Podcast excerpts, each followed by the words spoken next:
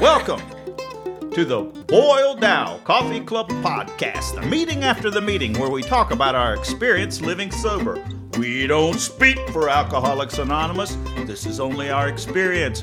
We have no monopoly on sobriety. If you don't like our approach, that's okay. There's lots of ways to live and lots of ways to live sober. This works for us. We're Riff and Raff, the Rebellion Dogs. In case you're wondering, I'm Don. I don't know about this rebellion dogs thing, Don. Rebellion does tend to dog your every step. I've Are you taking my inventory? Okay, for example. By the way, I'm Sam, y'all.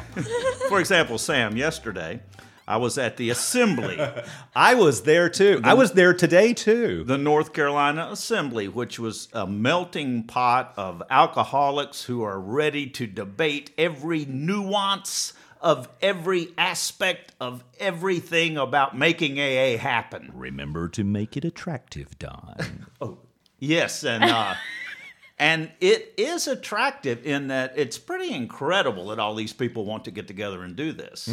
And and it is the way that AA happens mm-hmm. on on a national level. It's not going to happen if people don't get together and you know somebody's got to organize this thing on a higher level. So that's the way it works.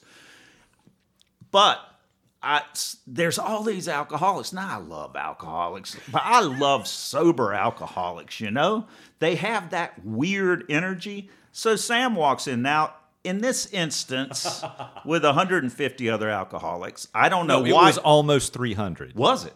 Wow, it was a room 200 250, I think. it was a room full, and uh, you weren't wearing your kilt, which you usually do at social functions. I often do. I'm wearing one today. I think we're not going to discuss that. And yesterday, I mean, you wear what you wear what you want to do, Sam. You, I do what I want to you do. be you, but don't wear those damn contacts that make you look like you have owl eyes. Ooh. I do need some owl eye contacts. Those contacts are pretty awesome. You got to admit. They uh, they were very strange, They very were- odd, and very hard to talk to you because the whole time it's like, uh, is he gonna uh, like spring claws and start ripping flesh? I mean, it, it's so spooky looking. folks these uh, these contacts um, they turned my eyes white with a, uh, a black pupil and a black ring around the iris so it was it was a, a creepy looking thing think kind of vampirish or something Yeah, vampires. Uh, it, it's not even Halloween. It's, it's, just cl- it's halloween is less than a week away so that counts okay. And like I've always said, you be you, Sam. Ain't you nobody else gonna be me There's a little bit of rebellion dog in you. Maybe i'm a contentious canine.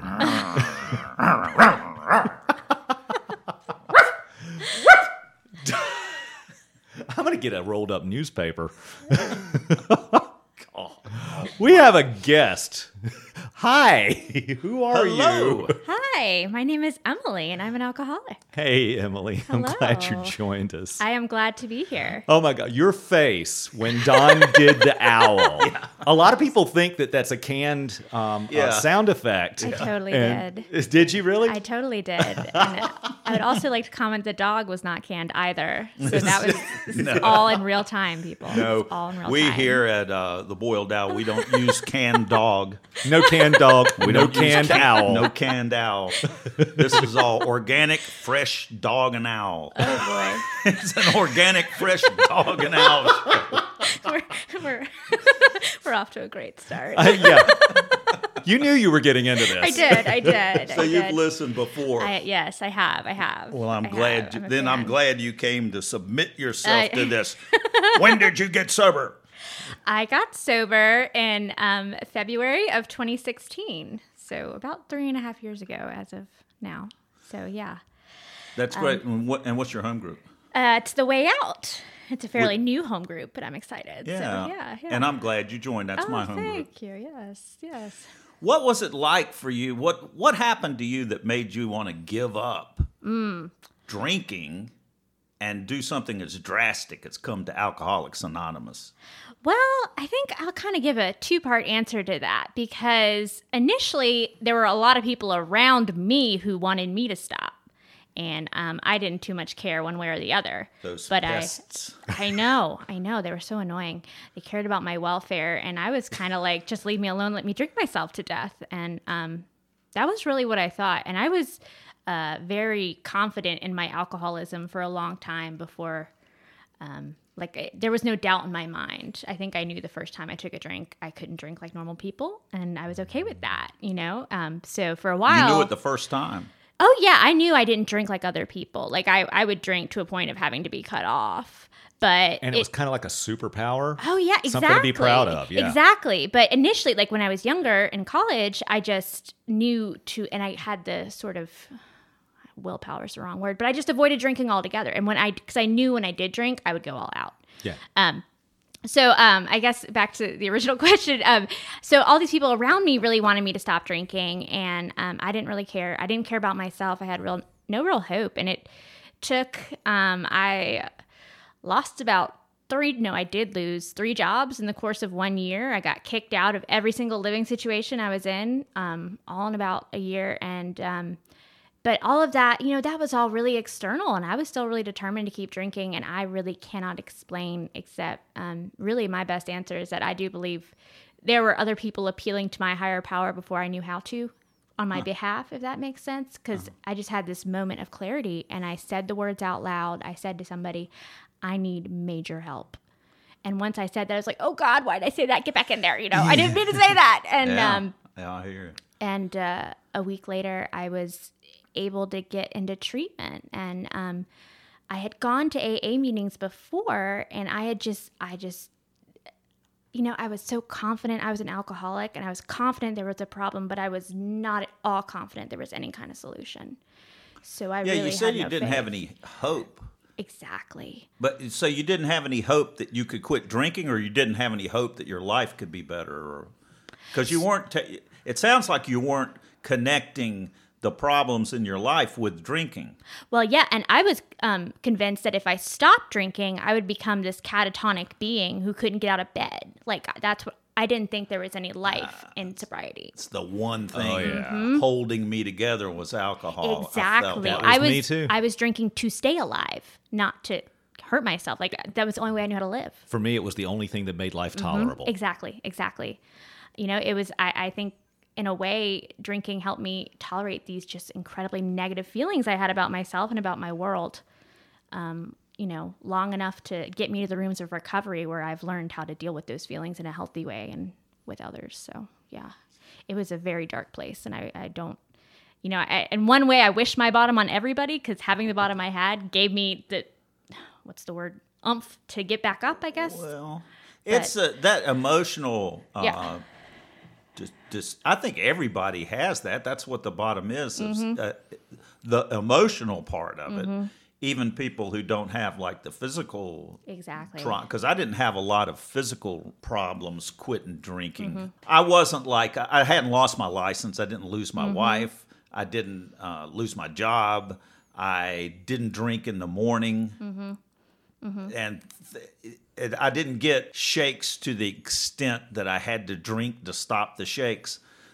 Though all those things did happen to a certain extent to me. I remember at one point a, a designer, I'm a painter, and I was working and I was painting these really straight lines. Well, I put my finger on the wall to paint a straight line, and that will steady my hand as I come down. But you know, as my hand reaches goes towards the wall, it was shaking like crazy. and the designer said, "Don, why is your hand shaking like that?" And I said, Oh, it's a palsy. "Oh, it's just a touch of the palsy."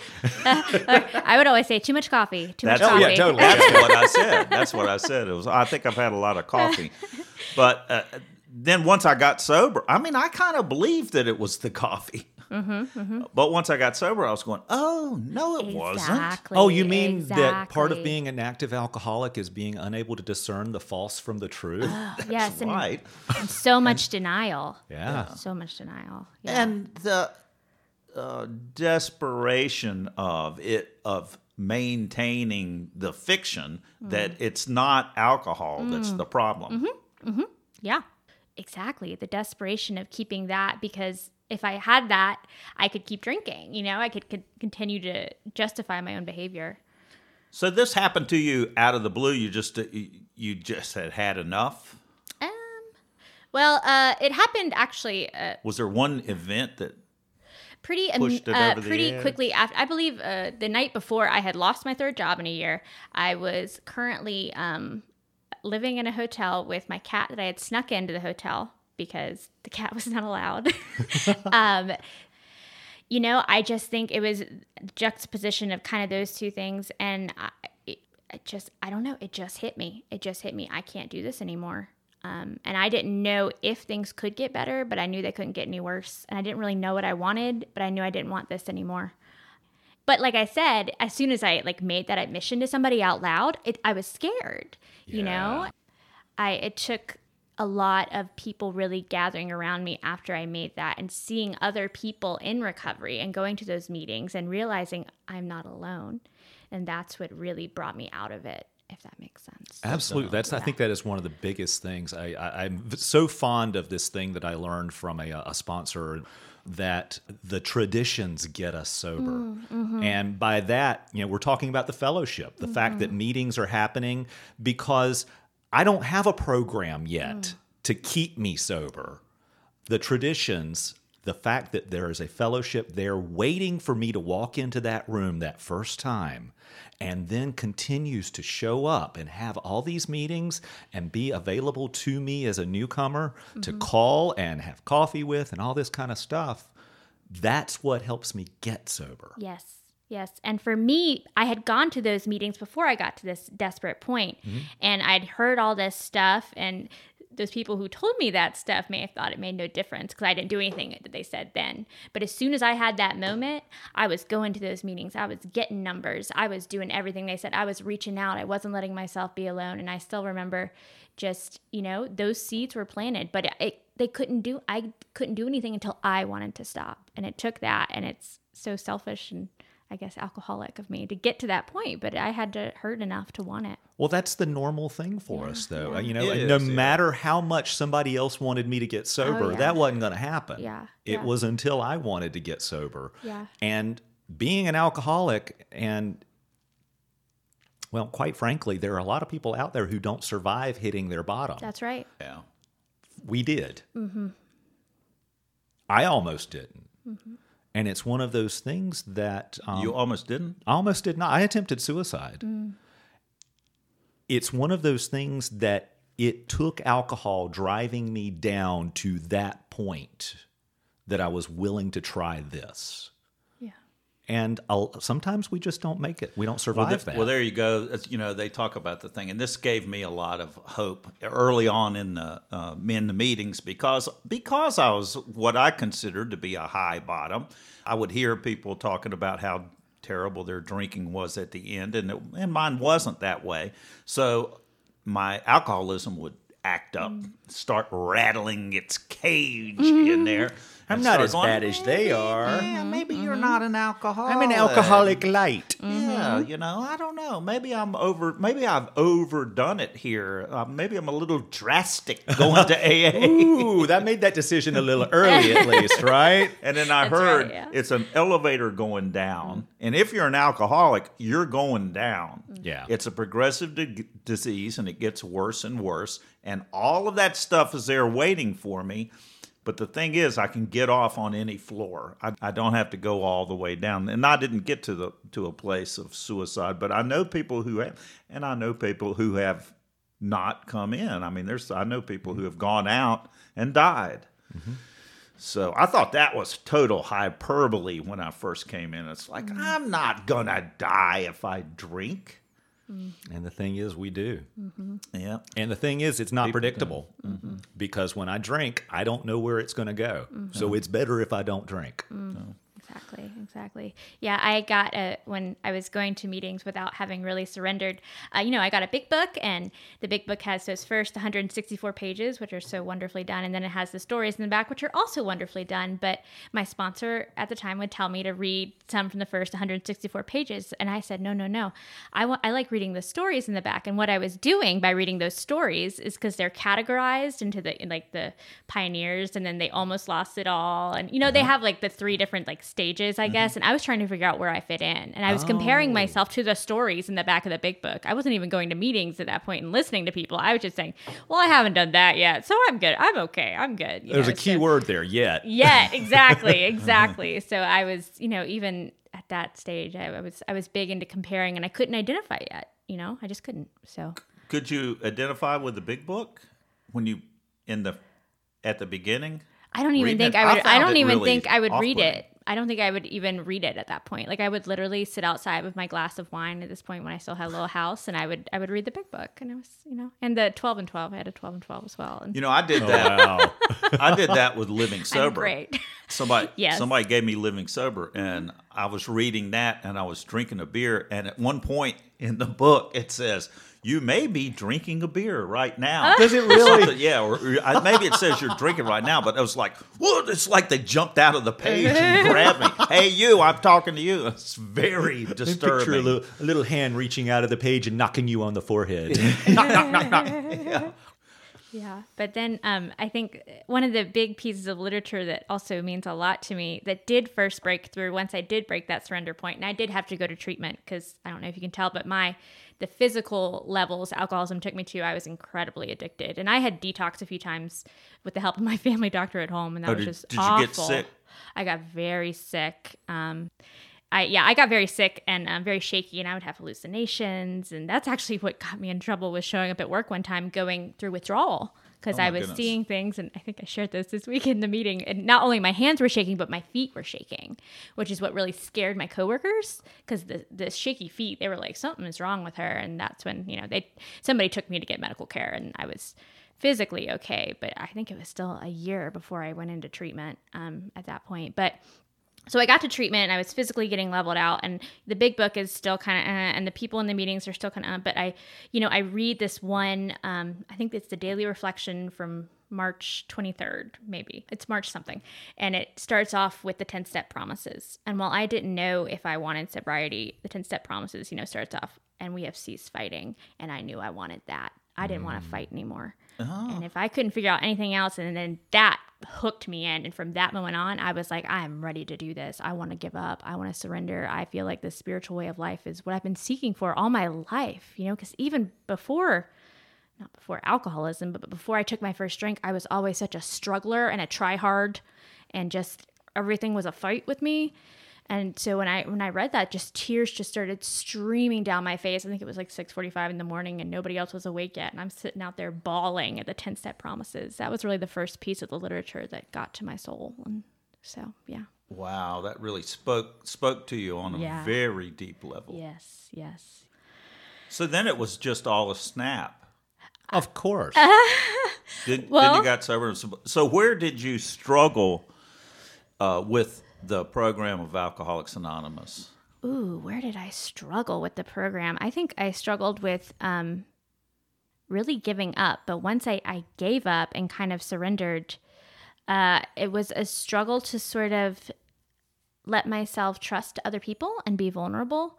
Um, and I was really happy that I was encouraged to do, you know, a fifth step with somebody because I was in this treatment program that really encouraged you to be vulnerable with like your little treatment group. You know what I mean? And so you mm-hmm. kind of get comfortable with them, but then getting comfortable with another person just based on the fact that they're also an alcoholic and sharing these things and having just putting it all on the table and being like, you have nothing, nobody can hold anything against me anymore, you know, because it's all out there. Isn't that amazing? And it was just That's freedom. So freeing. And, and it's not the freedom that I thought no. I would ever that I would get from getting sober, Or that I thought I needed. or that I, Oh, yeah. I needed.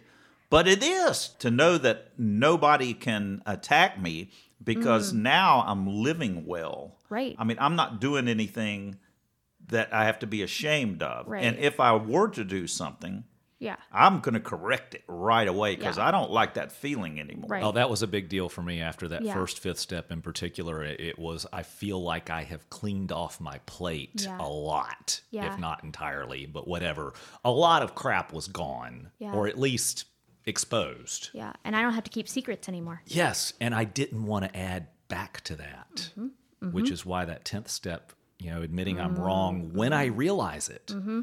and the reviewing the day and then going through and doing the the, the steps again mm. with uh, with either with the same sponsor or with new sponsors or mm-hmm. whatever and picking up that stuff that has fallen through the cracks Right. on that 10th and 11th step work Yeah. Have you done that, Emily? Have you done like a fourth and fifth step again outside of treatment? Oh yes, I've done at least at least two more.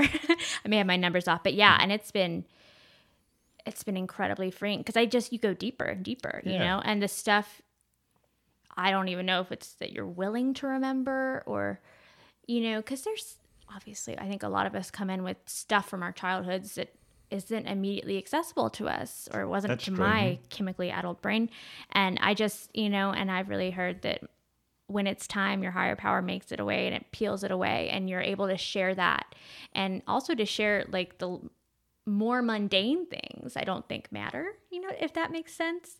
Like i'm i'm all for making my amends for the big issues that i know i've caused but i know for one i got um, called out for rolling my eyes at somebody one day which i do all the time unfortunately it's i'm character defect of eye rolling but um Is, is that on your list of character Oh yes, defects? oh yes. And Eye rolling. I'm just trying to work on my face in general, but um.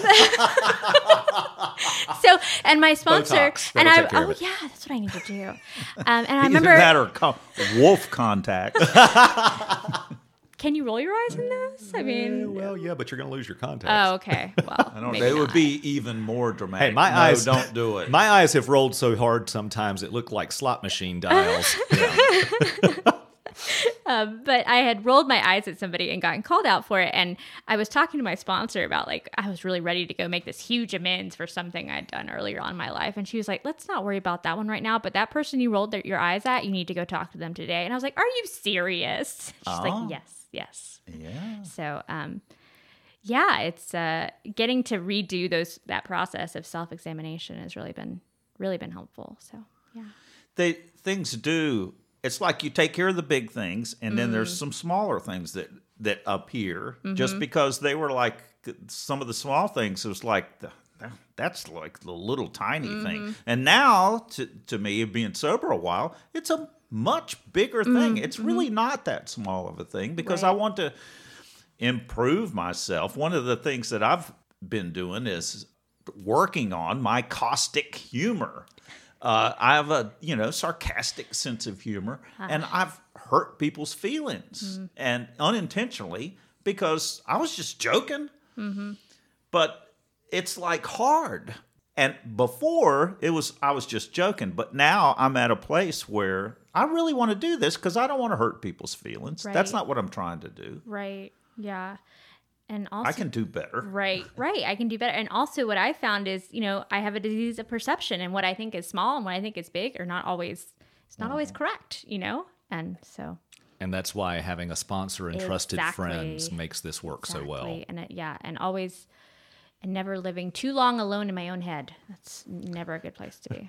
So, yeah, just always running it by other people. It, it it really is a big deal for me with um, with the sponsorship in, in particular, I, and I brought this up on a, an episode a while ago. But it was, there was a thing that happened during a surgery that I had and my recovery and all that, and my part in it to me seemed so small. But then the things that happened because of what I did were big. The actions that others took. And when I sat down with my sponsor after I, I got a, I got a piece of new information that uh, like a year and a half later, and I sat down with my sponsor and reviewed that with him, and then it was like, oh wow, I've got some stuff to clean up here. Mm-hmm, mm-hmm, mm-hmm. Yeah. These are the things that show up whenever we're willing to do this work. yeah.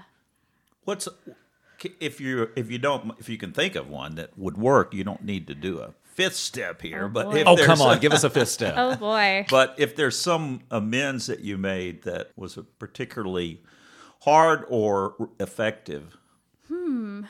Um, well, because people listen, I know that to me the idea of making amends was the scariest thing that AA proposed. Well, for me, I was not to be contrary, but um, I was really excited to make amends once I got you know a little bit of time sober. I was like, let me get out there because my ego just was like, you know, I'm perfect now. Let me show all these people, and so I really needed a sponsor to kind of reel me back in, um, and calm me down. And uh, you know, I was also very eager to my first the amends I first wanted to make were like to all these ex boyfriends, and she's like, no, no, no, no. Okay, let's let's let's calm down because uh, that's that's what I wanted to dive back in and start causing chaos. Because Now, uh, had had you worked to the steps up to making amends at this point when you were eager to do all this, or were you ready to make amends like after step three? Oh, Well, or- yeah, I was eager. This is probably I'm referring to like after step three, but um, after fully working the steps, I had a lot of amends to make, um, mainly to uh, co-employees of the sort um, and my employers, and that was really humbling because I had to, you know, go before them, be like, uh, you know, I don't even really remember all of exactly what happened. I know it was bad, and I don't know how to make this right. But something that was really powerful was just in the coming to them and being willing. I think all of them accepted it so well, and I, and I still remember um, something because I had so many bosses so quickly. But um, I remember one boss kind of referring to how he would refer to this in the future, and he just said, "Emily, I think it's best if we are uh, truthful but vague going forth about you know how he would help me get further jobs." And I was I thought that was uh, very interesting. He put it that way, but I think something that was like that. really uh, touching about all my amends was and I'm, I'm incredibly grateful and lucky about this, but that nobody was like ready to further shame me. It was all like, we just, we knew you could get better and we really wanted you to. And just the only thing you've got to do is keep doing what you're doing. And that was almost kind of hard to hear because I kind of wanted them to jump on me and shame me, you know, and say, ah, go whip yourself 50 more times and then you'll be forgiven. And, and that wasn't how it was taken. But going forward and especially to all those because i had a lot of people in my workplace physically taking care of me when i was coming in withdrawing or it was very sick um, and they were just Where did you work? really i What, what kind of work? uh, so i actually I. I work in a in a lab i worked in a lab at a, a university a little ways away from here but um i was uh, So it was a small group of people that all knew each other. Exactly, Exactly. So we were all. It's kind of a informal relationship in general. So um, yeah, I a lot of those people I had to reach out to, and um, especially this one, I felt so awful because I the the job I had had the longest that I resigned from. I had worked with several grad students for a number of years, and they were all sort of aware something was not right with me. And I went to one grad student, and she, when I told her I was leaving, she just broke down sobbing and I had no idea that anybody cared that much that I worked there. But you know, and so I was also I had been perpetrating this lie that my drinking is really only hurting me, and so to realize that people, even when I didn't care about myself, did care about me, and I had hurt others, that was hard. So making those amends and rebuilding those kind of friendships um, has been just an incredible result of this program, and I'm really grateful for that. So, yeah, Wow, that's great. yeah. And there's so much difference between um, saying I'm sorry Exactly. and making the amends. And I think one of the biggest things that shows up in that is that in working the the steps, it takes some time. You know, it's it, we're, not working the steps in in a, in a day, and I know that there are people who used to. Yeah. Um, the amount of time that it took me to be sober Yeah. and to be living better kind of gave some some proof if you will that this is not an empty apology like the stuff that i used to say i'm sorry for i won't do it again Exactly. Because how many times did I do that? you know? yeah And I think for me, taking the ego out of it to be like, what can I do? yes Emily, what's your sobriety like today? Oh, it's What do you do Um, to stay sober? well. I um, I go to meetings How many do you go to? Probably about four or five a week. I've uh, actually recently started attending another fellowship in addition. Um, I do lots and lots of uh, service work at a local treatment center. I'm not sure if I'm allowed to say. Sure. So um, I do lots of service work there. I'm there at least twice a week. I go there and I just try and carry the message that I've been here before too, and you just got to keep doing what they're saying, and they really aren't out to get you. We're trying to help you. Um, I, No, really, really, really, we are. we are We're trying, to, help. I know it seems silly, and I know, There's no such thing. yeah, People and, being generous. yeah, exactly. That's the way I felt. um, and I, uh, you know, I have an incredible network of women that I stay in touch with. And I, like I said, I try to spend as little time alone in my head as possible. So, um, and I'm extremely grateful that I had this sponsor who I remember about probably two years ago, I had something go not my way. And it wasn't disastrous or anything, but I was telling her, I'm like, I am really in pain here. What do I do? I am in so much pain. And I remember her saying, uh, Emily, I think you can look in your phone and find somebody else who is probably hurting more than you. I want you to find that person, help them, and call me back. Wow. And I was just, I was, I was so offended, you guys. Of course you were.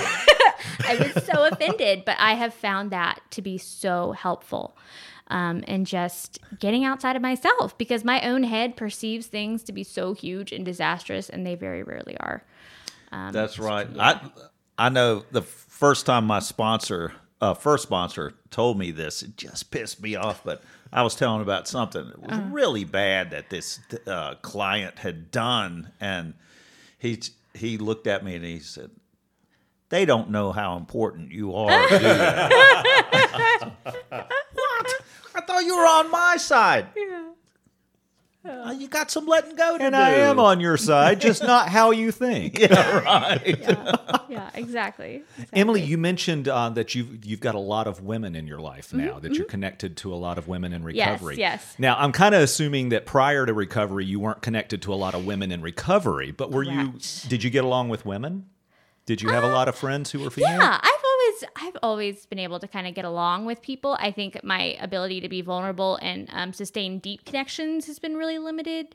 I also know that uh, in my drinking, I really pursued my romantic relationships in exclusion of any other kind of relationship, if that makes sense. So I would push people out. Uh, in order to maintain this one relationship, Yes. and um, that is my big pattern. So today, that's something I really work to not do, and so I really try. you mean like no romantic relationships? Oh no no or- no not at all not that but Heaven forbid. oh boy I'm blushing um no but to you know maintain that kind of relationship in in addition to friendships that are based on the spiritual principles of the program and Right. women who lift me up and who look out for me no matter what. And uh, that's been incredible. And to have a sponsor who i can reach out to and really work on building that relationship on a daily basis. Because i think that's also something i've really learned in sobriety. I don't know where this is coming from but here it goes is that sort of like good things in life require daily maintenance i don't think that occurred to me before i got sober It's so true. Uh, like- you're, you're right. And it's something I've learned in recovery. like i really never thought of you know if i want to have a good relationship with somebody i need to think about their needs and maybe call them once in a while and not just you know wait for them to check on me or you know and the daily practices that our program encourages that obviously prayer and meditation and all that big stuff it, it works when you do it on a daily basis you know it doesn't really work if i just get all dramatic one day and decide to fix the world and then tomorrow i'm too tired to do anything um, so The flowers that grow are the seeds that you water. And if you don't water them, they're going to wither and die. So the, it's the things that I think about, where I put my attention, where I spend my energy. Those are the things that grow, mm-hmm. and and that includes the stuff in my mind. And oh. so, like, it would be very easy for me to get to water the seeds of, of anger and resentment, like in politics. So ah. crazy right now. Mm-hmm. And I can go there, and if I want to, I could spend hour after hour every day on that topic. Yeah And I would get angrier and angrier and more and more uh, resentful. I don't want to live that way. So I don't I don't water those seeds. I've turned that away. But the same thing's true for friendships if I want to have friends. My a friend that, of the podcast, he was on a couple times, died uh, recently, Blair, and he uh, he's somebody that I learned that from. Hmm. He would call during the day and just say, "Howdy, Mister." Hmm.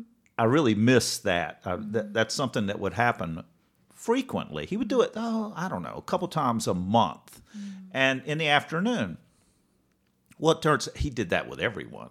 Right. He did that with all of his friends, and it nurtured a friendship. So if I want to have a friendship to have on be ongoing, I need to reach out, make that just touch base.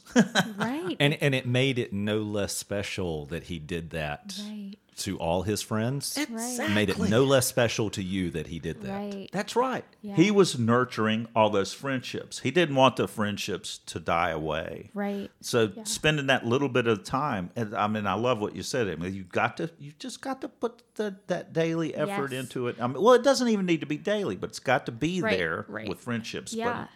And just showing up for people, like how big a deal that is. Because I didn't used to show up for anybody or anything. And just for those little moments that, you know, maybe you think are not of consequence, but they are to them. So, yeah. You know, I needed to hear that because it's this is a thing. I, and I don't know if it's just how I'm wired as an alcoholic or maybe I'm antisocial. Who the hell knows? But I have picked up in the past a I would like get a to do list app just on, on my phone that was just for calling people. Hmm. So it was like I've got this list of people and I would check off that I've called this one, I've called this one, I've called this one, and then I would unmark them as done at some point so I would remember to call them again and because I just don't remember to That do it's I'm not wired that way No. to do this. Yeah. And I haven't done that in a while. I am not and I really like that good at staying in touch.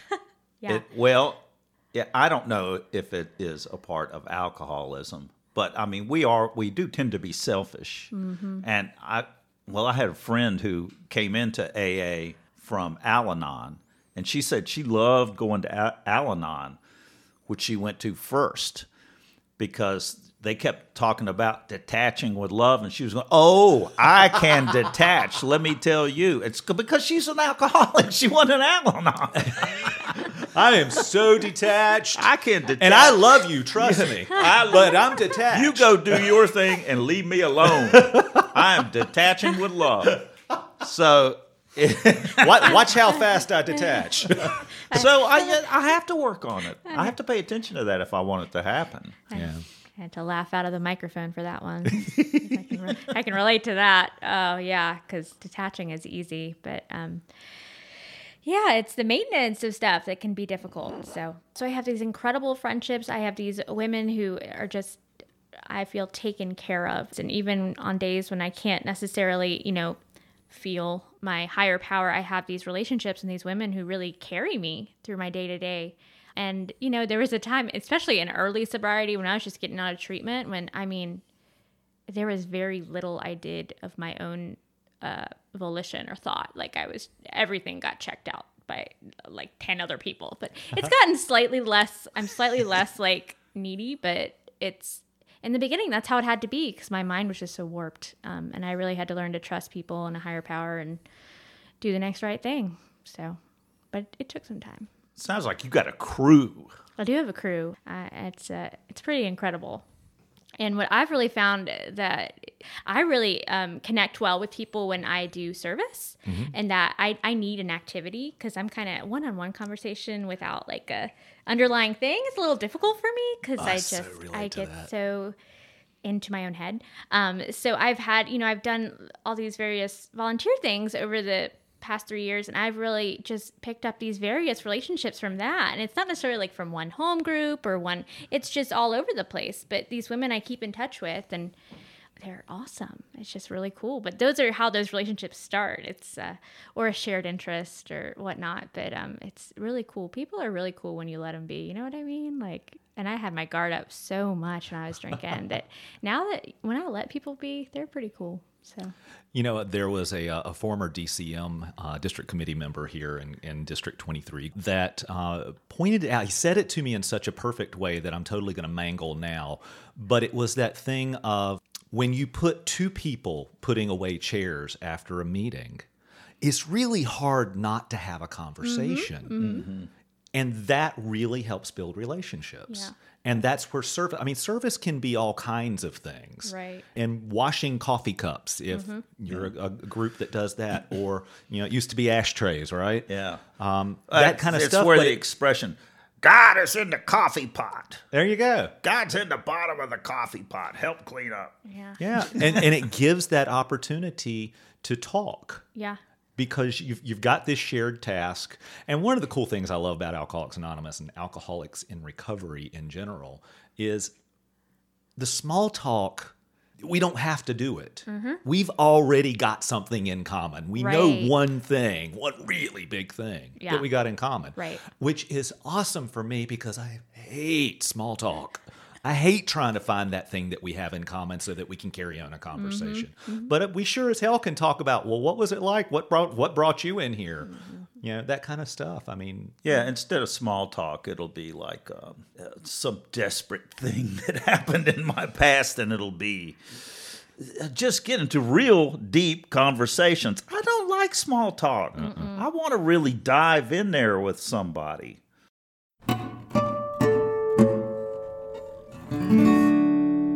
Emily, hold your hand out in the air. a little higher, a little higher. There you go. Good. Be Now- steady. now don't flinch. Oh.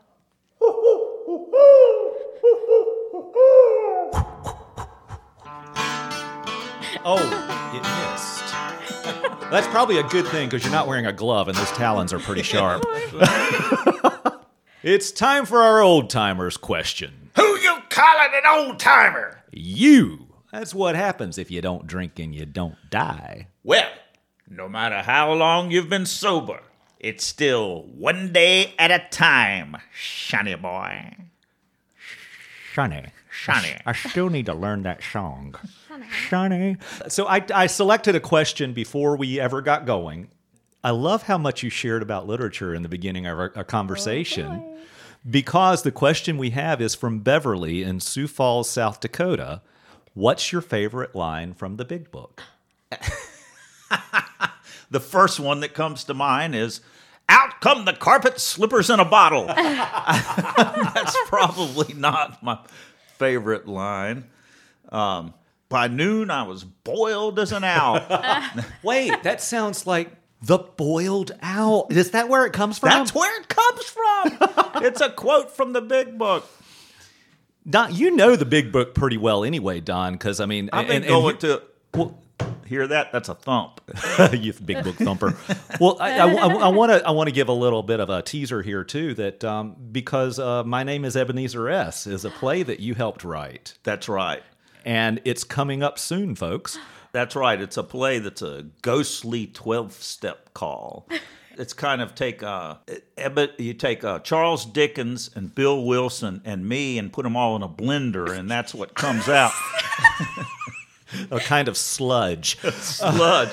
so uh, I wrote it with some friends. I had the idea that the that the Christmas Carol story is like a twelve step call on Ebenezer S. and it's full of big book references. And so I took took that story and kind of mapped out the arc of the story and got together with friends and we all brainstormed and came up with jokes and things like that. And then I used the big book and put as many quotes from the big book in there as possible. And it's it's you can play a drinking game, though I suggest you do it with coffee Shots of espresso. shots of espresso.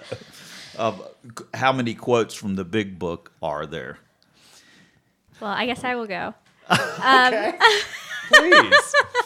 So I guess I think as I shared, I really like the beginning of the 10 step promises and we have ceased fighting because that to me just sums up so much of my sobriety journey, even just starting, but also uh, another thing I really like. Oh, he's got his big book now, guys. Um, is uh, the other part uh, that I really love about in the big book, all the um, stuff about the third step in terms of the alcoholic is the actor, always rearranging things. And whenever I need to remember how my brain works uh, without this program, I read that and I think, oh my goodness, this is what I'm doing. And when there there have been certain periods in my life when I have read, I think it's like pages 60 to 62, like every morning, and just had to really kind of be like, okay. I'm really turning my life over to something bigger than me, and I'm not rearranging anything today. I'm just gonna be here. So that's what I like. I love that. Thanks. What about spearheads of God's ever advancing creation? No, that's too egotistic. Go ahead, Sam. Uh, how about the music of the spheres? Ooh, I love it when they talk about the music of the spheres. You guys are very poetic. no, Bill's very poetic. Bill is very poetic. You know what Bill mu- didn't like using the same word twice. No. You know what the music of the spheres is, though. Some people don't know what the music of the spheres actually is. What Ed- he's refer- educate me. referring to.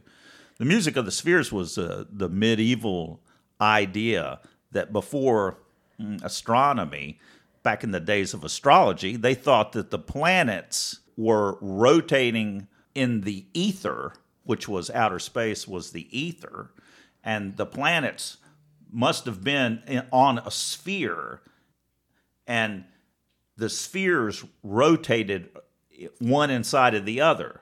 So each of the planets was on a, a glass sphere. And these glass spheres that surrounded the Earth made a noise as they turned. And that's the music of the spheres. Oh. And we can't hear it because it's always there, Like a fish in water. like a fish in water. Wow. Interesting. That's fascinating. Well, that's not my favorite line of the book. but it is one that instantly came to mind because it is kind of poetic, right? Um, you know, I don't know that I can say I have a favorite line in the big book, but there is one that brings tears, um, and I can't quote it, but it's from the story Keys to the Kingdom or Keys of the Kingdom, I think it's called. I I have a memory attached to it. I have a tattoo attached to it. I just showed my arm with a key tattooed on my arm. When I was uh, in Buenos Aires, Argentina, for a couple weeks for a uh, vacation, there was a uh, meeting that I went to, and a guy who had relapsed came back to that meeting, and he closed the meeting reading the end of Keys of the Kingdom. And it just it gave me chills and it brought tears and there were so many other parts of that trip that a key was symbolic that that one was just like the the cherry on top of a big book passage in an experience in a meeting and so i really like that Another one I really like is where, where it talks about the anger and resentment being the dubious luxury mm. of ordinary men. It's like, okay, they can have it. I've often gone to that in my mind to go, oh, I, you know, yes, there is justifiable rage, there's justifiable anger. It's a real thing, it's justified, but that doesn't mean I can participate in it. Yeah. It's To- an indulgence. It's it's an indulgence yeah. because to the precise extent do I spend my time doing that, it removes me from the sunlight of the spirit. That's not a quote, but it's it's, pretty in there. Pretty damn close you got the emily blessing on that one i think she's i think she's pretty up on this big book I, there's so much in the big book, and the language is. I think Bill was, you know, he was he was poetic in the way he was writing. But I'll tell you what, when I first came in, I couldn't read the big book. I didn't like it at all. Uh, I thought the language was outdated. I was wanted to rewrite it, and it's that's some- right. That's right. And my sponsor indulged me in that, but it, he would bring it up that it has remained this way for a reason because it works to, for people to get sober. So it's a plan that really works. Then eventually I began to let go, quit fighting. I was I was in a meeting and I was raging about the way that the language in the big book talks about women Oh. women are women folk are women folk and and it's was real I was going this has to be rewritten. And after the meeting a lady who had been sober 20 years came up to me and said, "Don, if I can get sober with this language, you can get sober with it. Quit fighting." And I was like, what? but I was being outraged for you. yes. I love being outraged for other people's sake. what was it I read? I, I saw someone post on Facebook yesterday. It was something to the effect of helpfulness is the happy side of control. Yes, yes, I love that. Oh, wow. yeah, yeah. good? Isn't that mm-hmm, mm-hmm. Oh, I don't like that. Mm-hmm. Getting into some Al on there, but you know, saying, saying. yes. Thanks for the question. Yes, that was from Beverly in Sioux Falls, South Dakota. Thanks, Beverly. Beverly. Oh, wow. We really appreciate getting an email to give a hoot. Give a hoot at boiledowlaa.org. because it lets us know that people are listening. It's exciting for the long, you know, for about a year and a half, we didn't get any any Now, mail we at all. sure didn't make up a bunch of questions. Oh yeah, we can. I mean, we'll, We're creative. we're creative, I've noticed.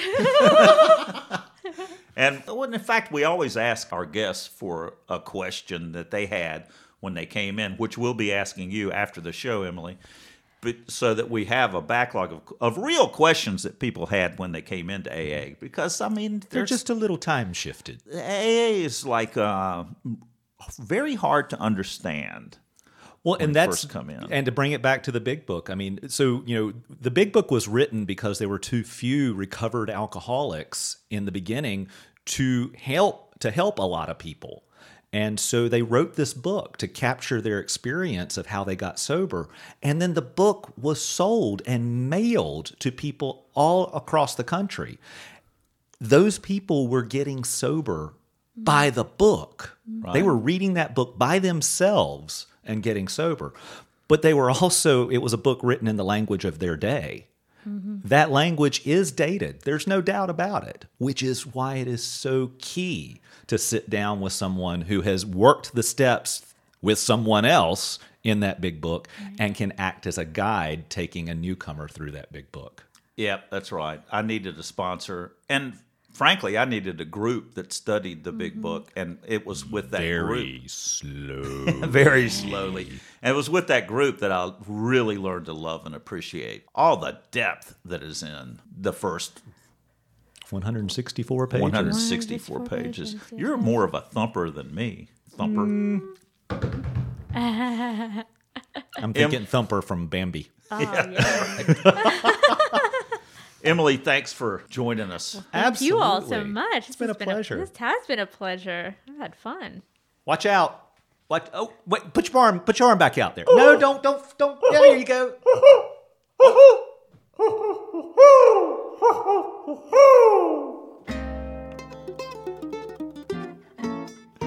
Thanks for joining us. The Boiled Owl podcast is posted on the 1st and 15th of every month. Visit us at boiledowlaa.org or email giveahoot at boiledowlaa.org. If you want to know more about AA, Google Alcoholics Anonymous in your city or visit aa.org. Please note, Boiled Owl AA is produced by members of Alcoholics Anonymous and only expresses our experience and opinions. It is not endorsed by AA World Services.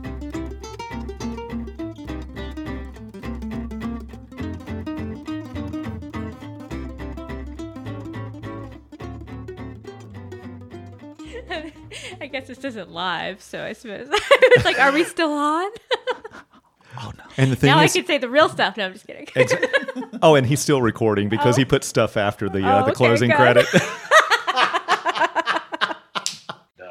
Um, uh, uh, well, um, um, um, um, um, um, um, well, um, uh, um, and, uh, uh, really, um, and, um, well, um, um, um, um, I, uh, uh, um, well, um, I, um, and, um, and, um, um, um, and, um, they, well, um, I, but I, um, um, um, um, um, um, well, um, I, and uh, um, um, um, and, um, well, um, I, um, um, um, uh, um, really, um, but I, um, um, jug bitten. I've enjoyed being knackered a time or two.